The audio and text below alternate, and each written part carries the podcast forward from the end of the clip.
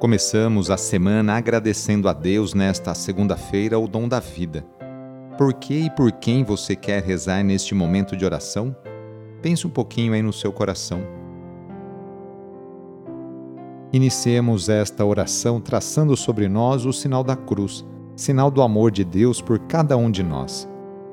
Em nome do Pai, do Filho e do Espírito Santo. Amém. Senhor nosso Deus, nosso Pai, nós cremos em vós, nós esperamos em vós, nós vos amamos, nós vos agradecemos este dia e vos damos graças porque estamos com vida. Oferecemos este dia ao Senhor com todas as nossas alegrias e sofrimentos, com todos os nossos trabalhos e divertimentos. Guardai-nos do pecado e fazei de nós instrumentos de vossa paz e do vosso amor Ajudai-nos a observar vossos santos mandamentos. Amém.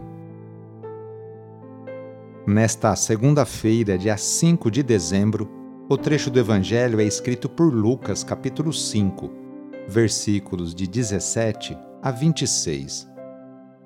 Anúncio do Evangelho de Jesus Cristo segundo Lucas.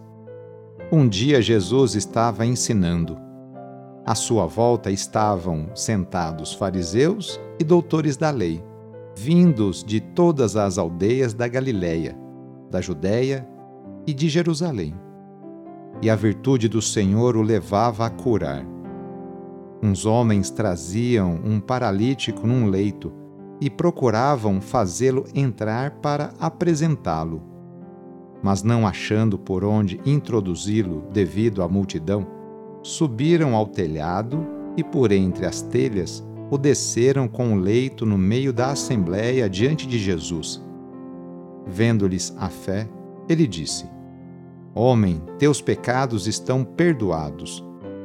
Os escribas e fariseus começaram a murmurar, dizendo: Quem é este que assim blasfema? Quem pode perdoar os pecados senão Deus? Conhecendo-lhes os pensamentos, Jesus respondeu, dizendo: Por que murmurais em vossos corações? O que é mais fácil dizer: Teus pecados estão perdoados? Ou dizer: Levanta-te e anda? Pois para que saibais que o Filho do Homem tem na terra poder de perdoar os pecados, disse ao paralítico: Eu te digo: Levanta-te, pega o leito e vai para casa. Imediatamente diante deles, ele se levantou, tomou o leito e foi para casa, louvando a Deus.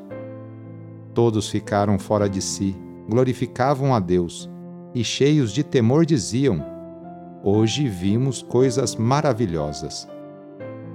Palavra da Salvação.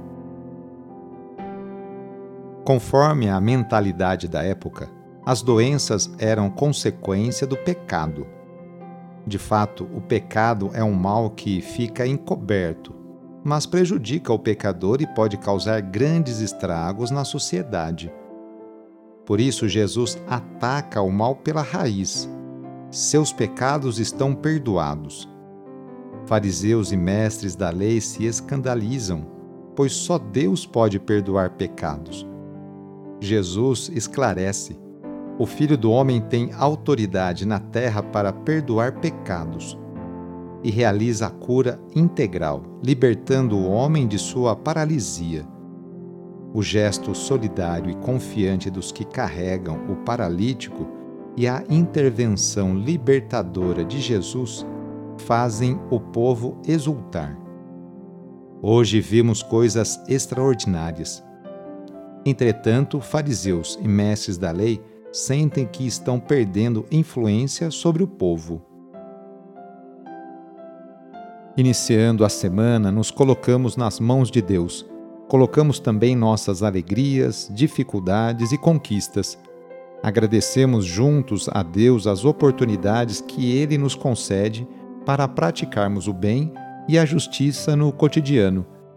Invoquemos neste dia a bênção sobre o ambiente de trabalho por intercessão de São José, esposo de Maria e padroeiro de todos os trabalhadores, rezando. Ó Deus, nosso Pai, eis-nos aqui para iniciar uma nova semana de trabalho, e exercer nossa profissão com dignidade e amor. Oferecemos nosso suor, lutas, alegrias e dores. Agradecemos pelo emprego e pelo pão de cada dia. Pedimos em especial pelas pessoas desempregadas. Faze com que superem com fé e esperança essa dificuldade. Senhor Deus, inspira-nos a sermos bons profissionais e justo com todos. Dá-nos saúde para trabalhar todos os dias e proteja-nos dos acidentes. Concede-nos e aos nossos companheiros de trabalho uma jornada feliz e abençoada. Enquanto nós trabalhamos, guarda também a nossa família e a nossa casa na tua paz. Tu, que és o mestre de todas as profissões, derrama a tua bênção sobre todos nós, trabalhadores, e pedimos a poderosa intercessão e proteção de Sua mãe, Maria Santíssima, e de seu pai adotivo, São José. Ave Maria, cheia de graça, o Senhor é convosco. Bendita sois vós entre as mulheres, bendito é o fruto do vosso ventre, Jesus. Santa Maria, Mãe de Deus, rogai por nós, pecadores, agora e na hora de nossa morte. Amém. Rezemos juntos agora a oração de São Francisco de Assis, pedindo a paz e pedindo que eu e você sejamos instrumentos dessa mesma paz. Senhor, fazei-me instrumento de vossa paz. Onde houver ódio, que eu leve o amor. Onde houver ofensa, que eu leve o perdão. Onde houver discórdia, que eu leve a união. Onde houver dúvida, que eu leve a fé Onde houver erro, que eu leve à verdade.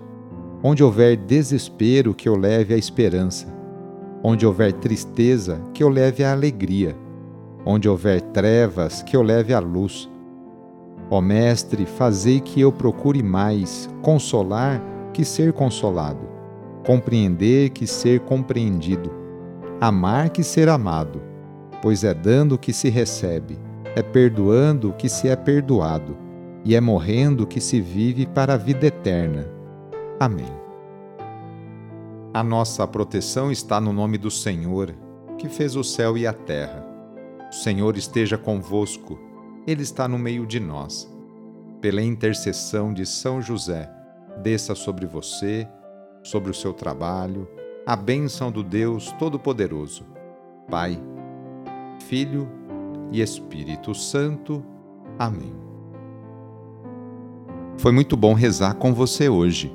Se esta oração está te ajudando, eu fico muito contente. Então envie o link da oração para seus contatos, familiares, amigos, conhecidos. Eu sou o padre Edmilson Moraes, salesiano de Dom Bosco, e moro atualmente no Colégio Salesiano Santa Terezinha, em São Paulo. Que Deus continue abençoando você e sua família. Abraço e até mais!